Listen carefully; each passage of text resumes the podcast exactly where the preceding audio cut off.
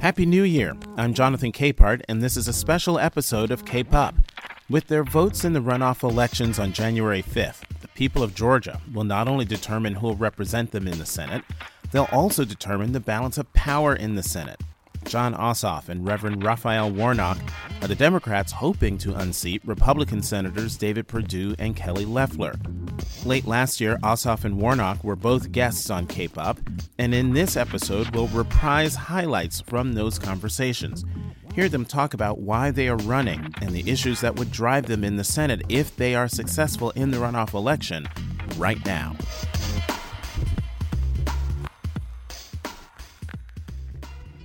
Why did you think that now is the time to run for office and run for U.S. Senate? Well, my whole life has been about service.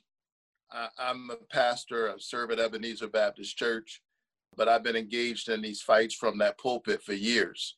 I've been fighting for health care access and affordability for years, standing up in acts of civil disobedience, demanding that we expand Medicaid in this state. I've been fighting for voting rights. I've worked alongside my friend Stacey Abrams. We've registered through the New Georgia Project, which I chaired, 400,000 new voters in the state. I've been standing up for the dignity of workers and their right to share in some of the prosperity that they've created. And I think my passion for these issues emerges from my life story. Someone who grew up in public housing down in Savannah, Georgia, one of 12 children. I'm number 11 and the first college graduate in my family. So my success is a result of hard work, but also Pell Grants, low interest student loans, good public policy. I know the difference that good public policy makes, and that's why I'm running for the U.S. Senate. And so, in your campaign, running around the state that hasn't voted for a Democrat eh, for president since 92, and President elect Joe Biden is on the cusp of perhaps winning the state of Georgia. Talk about one, why President elect Biden's message seemed to resonate in Georgia, and what impact that has had on your race. And also talk about what you've heard on the campaign trail, because I can imagine you went all around the state. You didn't just stay in Atlanta campaigning. No, that's a good point. I've been moving all across the state. And you know that that's important, Jonathan, because there is this narrative in Georgia politics that there's Atlanta and then the rest of the state. And so I'm from Savannah, you know, southeast part of the state, but I've been on a bus moving across the state. I've dropped by small towns like Americus, Georgia, and Cuthbert, Georgia, and down in Randolph County. And the people are surprised when I show up. And I'm surprised that they're surprised. But they say to me that they have not seen a candidate show up in their town, which is interesting to me because I'm running to represent the whole state, rural and urban, the North and the South. And I'm getting to see firsthand the concerns that people are having. And what are people concerned about? They're concerned about healthcare. They're concerned about the fact that they want to make sure that they don't lose the coverage that they have that coverage is affordable. We've had eight hospitals to close in this state, largely because we refused to expand Medicaid. It's the unnecessary war that the Republican Party has waged against President Obama, who's no longer in office. And the people are the casualties in that war. Their hospitals are closing in these rural areas, devastating rural health care, and also taking away jobs. And so I think the people voted the other night when they voted for Joe Biden and when David Perdue failed to get a majority of uh, his voters, even though he's the incumbent. And I finished ahead of Kelly Loeffler, even though she's the incumbent. The people are voting for unity over division and chaos. They're voting for health care. They're voting for a livable wage and the ability to retire uh, with dignity. They're voting for the best in the human uh, condition and the American spirit. When you're out on the campaign trail, though, in those parts of Georgia that perhaps aren't hospitable to a Democratic candidate, what kind of response are you getting? What are you hearing from those voters? I think people appreciate the fact that you're willing to talk to them. And that's my orientation. It's not a strategic political decision. quite frankly, part of what running gives me an opportunity to do is to do what I would normally want to do anyway and spend time with talking to people who don't see the world exactly the way I do. One of the things that disappointed me about the fact that we're living through this deadly and tragic pandemic is that I had hoped earlier in the campaign to get across this state and drop into some of these Wednesday night Bible studies. I'm a pastor mm. after all. And there are people who don't share my politics, but we read from the same book. And there must be some values. There must be some common ground. There must be a place where we can talk about the things that we actually agree on stick with your parents for a moment because you brought it up and it's also in your introductory video about the fact that your mom picked tobacco and cotton. And you know, that's one of the things I love to say to people is to say to them, you know, I'm the first generation me and my cousins are the first generation in our family to not have to pick cotton. It's sort of reminding people that, you know, our history isn't all that far in the past. And so, for those who are listening who might not be able to really appreciate and comprehend what it means for you to be able to say that. My mom picked cotton and tobacco as a teenager, and you're saying that as not only the senior pastor at you know one of the most prestigious black churches in the country, but as a candidate for US Senate. That's right. It's one of the most amazing and powerful things about this magnificent journey I'm on. My mother is 82 years old. My father's mm. now deceased. And as a black teenager growing up in the 1950s. She went to Center High School, but she spent her summers picking somebody else's tobacco and somebody else's cotton.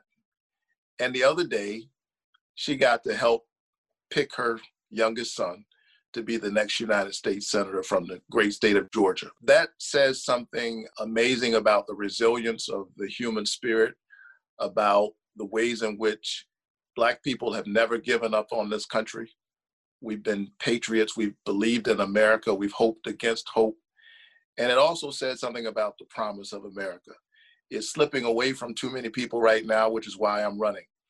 But the fact that this kid who grew up one of 12 children, number 11, first college graduate, is a formidable candidate for the United States Senate, and indeed will be the next United States Senator, speaks volumes about this grand and noble and complicated experiment called America. I believe in it. I'm going to stand up for it and try to be a good senator for all of Georgia. These last four years with President Trump in the White House have been tough and rough for a whole host of reasons. For me, it's been tough because the country I thought I knew, with all its complications, was sort of turned upside down. A lot of things that people try to ignore, particularly when it comes to systemic racism, our country's problematic and not so glorious past now in our faces. And I'm wondering from your perspective, but also I'm thinking about your mom, your 82 year old mom. My mom's going to be 78 in a couple of weeks. And the things that they have seen, do those things play into your decision to jump into the political arena to try to right wrongs. bring me inside just what the last four years have meant for you and did they play a role in pushing you from the pulpit into politics? Yeah, I think our democracy goes through these cycles. It expands and it contracts. And sometimes when you have a history making expansion, the election of the first black president. There are demagogues who whip up fear and who appeal to the ugly underside of our complicated history. And the democracy contracts, and we've been going through one painful set of contractions over the last four years. And so I thought it was incumbent upon me in this moment uh, given all the work that I've tried to do for years, fighting for voting rights, criminal justice reform, the dignity of work, I thought it was incumbent upon me to do what I could do in this moment and to stand up and not to shrink from the responsibility to run for the Senate. The truth is, I've been asked a few times to run for the Senate based on the work that I've been doing by ordinary folks who just see me doing this work and they're like, Rev, when are you going to run? And that was never a foregone conclusion for me. The issue was, you know, for me, for me, voting rights is ministry because voting is your voice and your voice is the sanctity of your humanity. It's giving. So for me, voting rights and mobilizing voters, that's ministry. But in this moment, as people were calling on me to run here in this state, at one point I asked myself, who am I to say no? Given what my mom went through, given, you know, the stories that my dad used to tell me, my father was much older than my mom. And he was a World War II veteran. And he told us the story of being fully dressed in his soldier's uniform and getting on a city bus and being asked to give his seat up to a young white teenager. There he was, donned in his uniform, prepared to defend the world, make the world safe for democracy, to stand up for human rights and human dignity. And in his uniform, asked to give up his seat.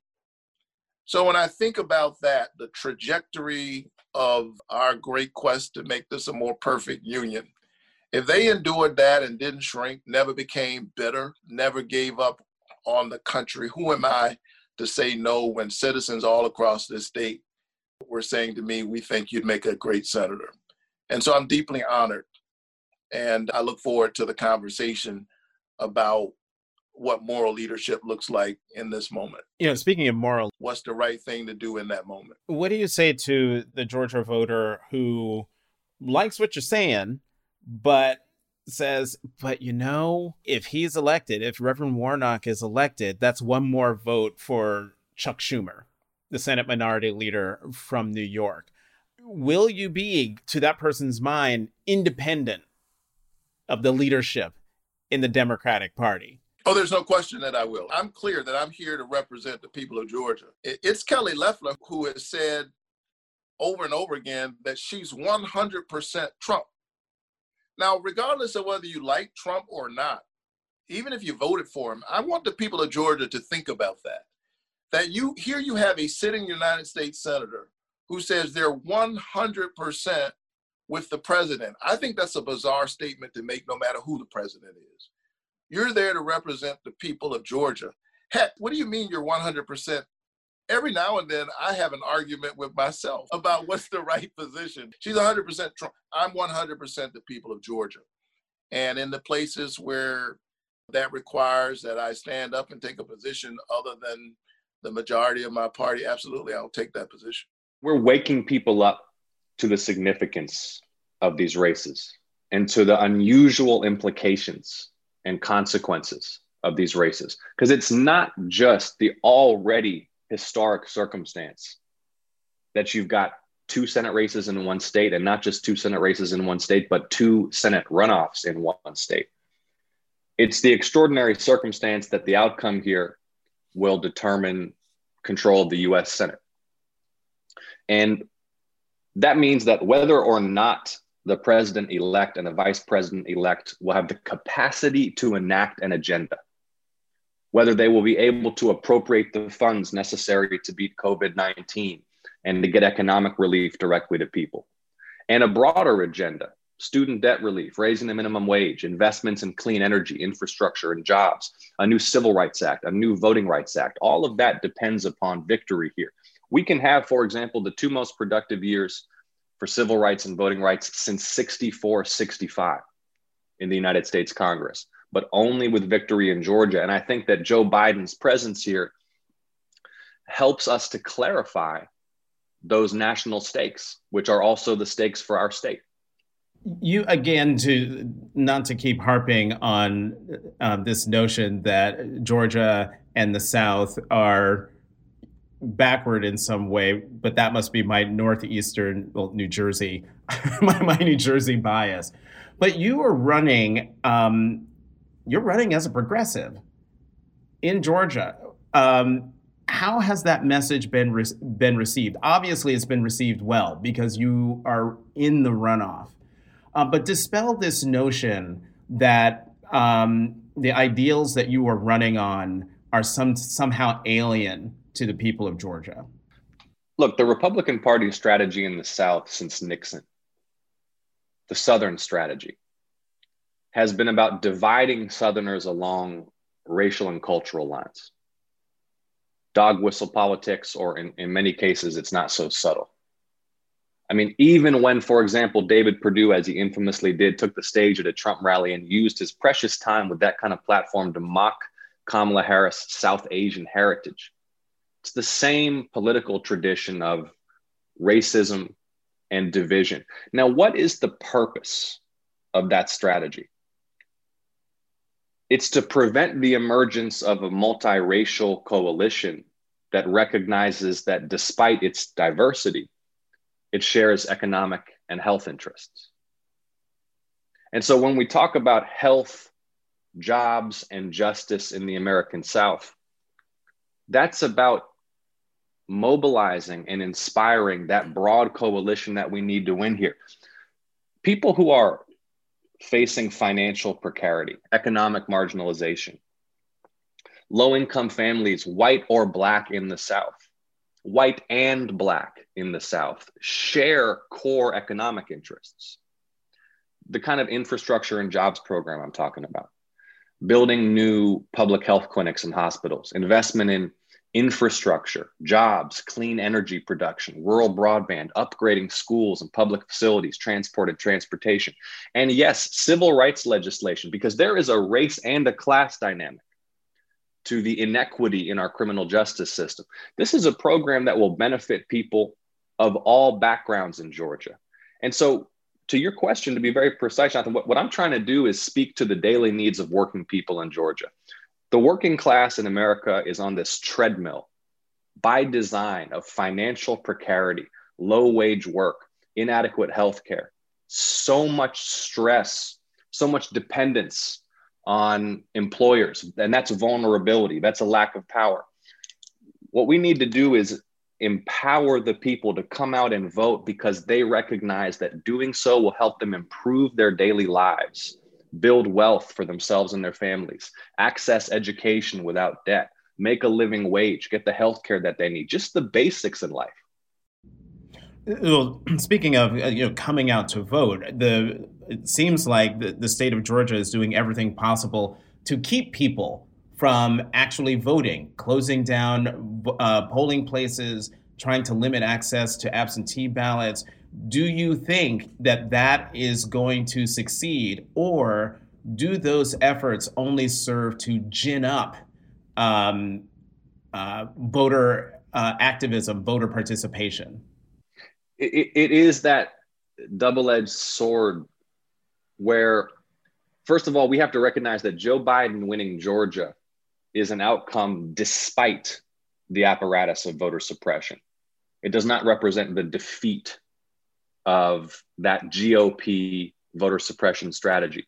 Since shelby county v. Holder in 2013 which eviscerated section 4 of the voting rights act the section that requires, as you well know, local and state jurisdictions to pre-clear changes to voting procedures for the Civil Rights Division of the Department of Justice. Since that Shelby County v. Holder decision, states like Georgia have passed more and more restrictive voting laws, and you've seen the abuse of official authority to make it harder for Black people to vote. You've seen these lines of six, eight, ten hours because of the uh, under resourcing of voting infrastructure in majority black areas. You've seen the abuse of voter ID and signature match laws to disqualify uh, eligible naturalized US citizens from voting. The reason that David Perdue and Kelly Loeffler are so furious that they have to justify their power in these runoffs is that they expected that that apparatus of voter suppression would keep the lid sealed on the pot. But the will of the people was so intense that it boiled over and forced them into runoffs.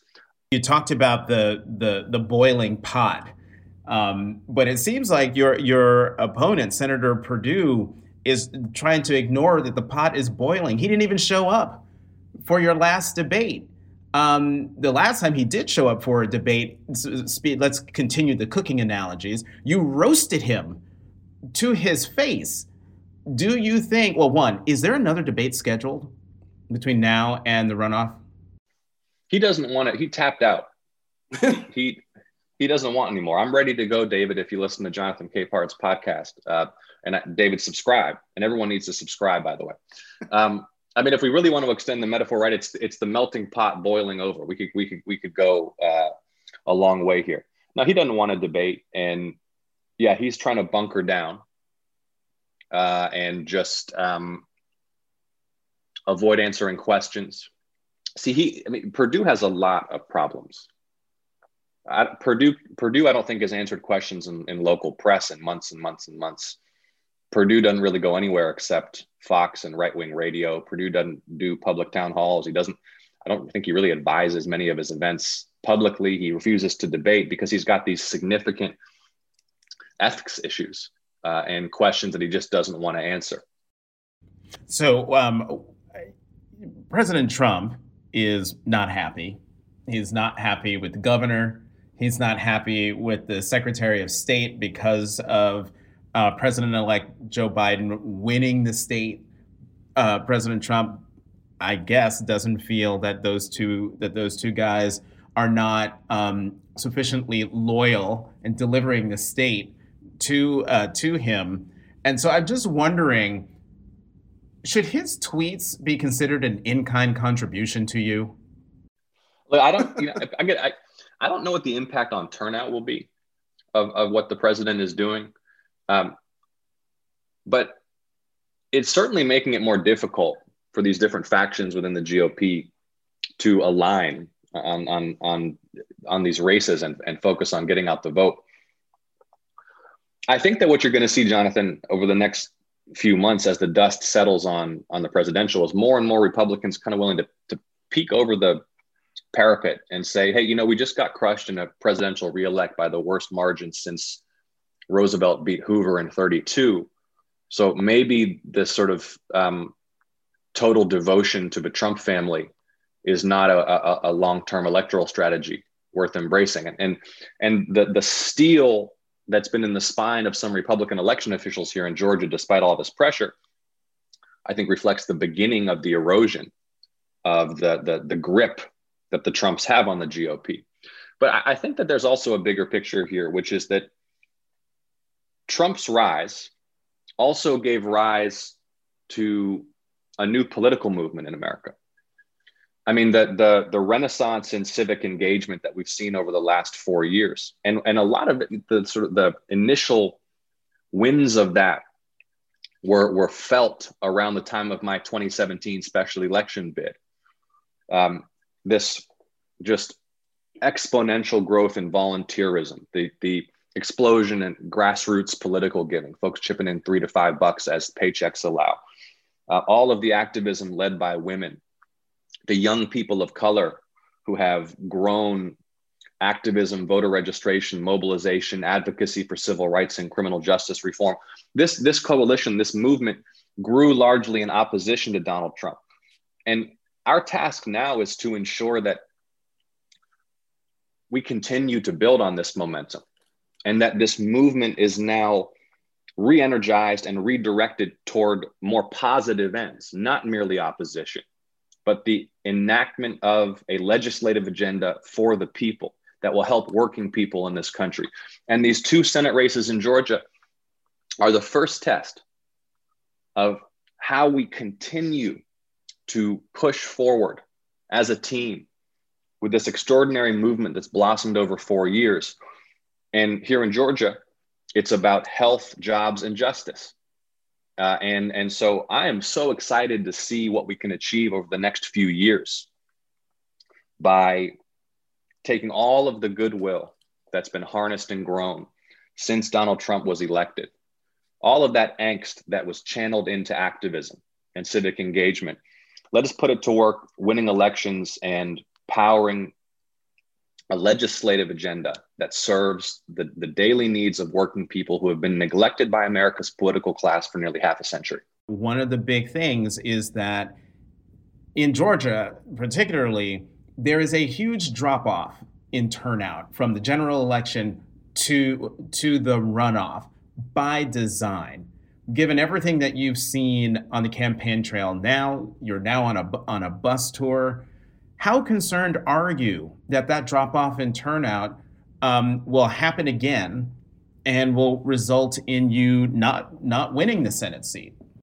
Well, there's never been a runoff like this in Georgia history. We have we haven't had a federal runoff a runoff for a federal race in Georgia since 2008. And the state has become younger and more diverse by the year. And there's been an unprecedented investment in political organizing, in voter registration, in volunteer recruitment, and building a turnout infrastructure here since then. It's not that I'm worried about a fall off in turnout. And, and those the takes about Democratic voters falling off in runoffs or black voters falling off in runoffs, you know, those should go right into the into the dustbin. Those are those are those are tired and and and not relevant. What I'm worried about is simply mobilizing the most intense enthusiasm for voting in the, the history of our state. That's why we're taking it across the state this week. That's why Reverend Warnock and I are both so focused on energizing people, I keep talking about creating that movement energy in Georgia. This doesn't feel and cannot feel like an ordinary election. This is the, the, the, the most important legislative election in the history of our state with the highest stakes of any legislative races in the history of our state. And we have to excite people with a sense of opportunity about what's possible, how daily life can improve for working people in Georgia when we win. Thanks for listening to Cape Up. Tune in every Tuesday. You can find us on Apple Podcasts and Stitcher. And how about doing me a huge favor? Subscribe, rate, and review us. I'm Jonathan Capehart of the Washington Post. You can find me on Twitter at CapehartJ.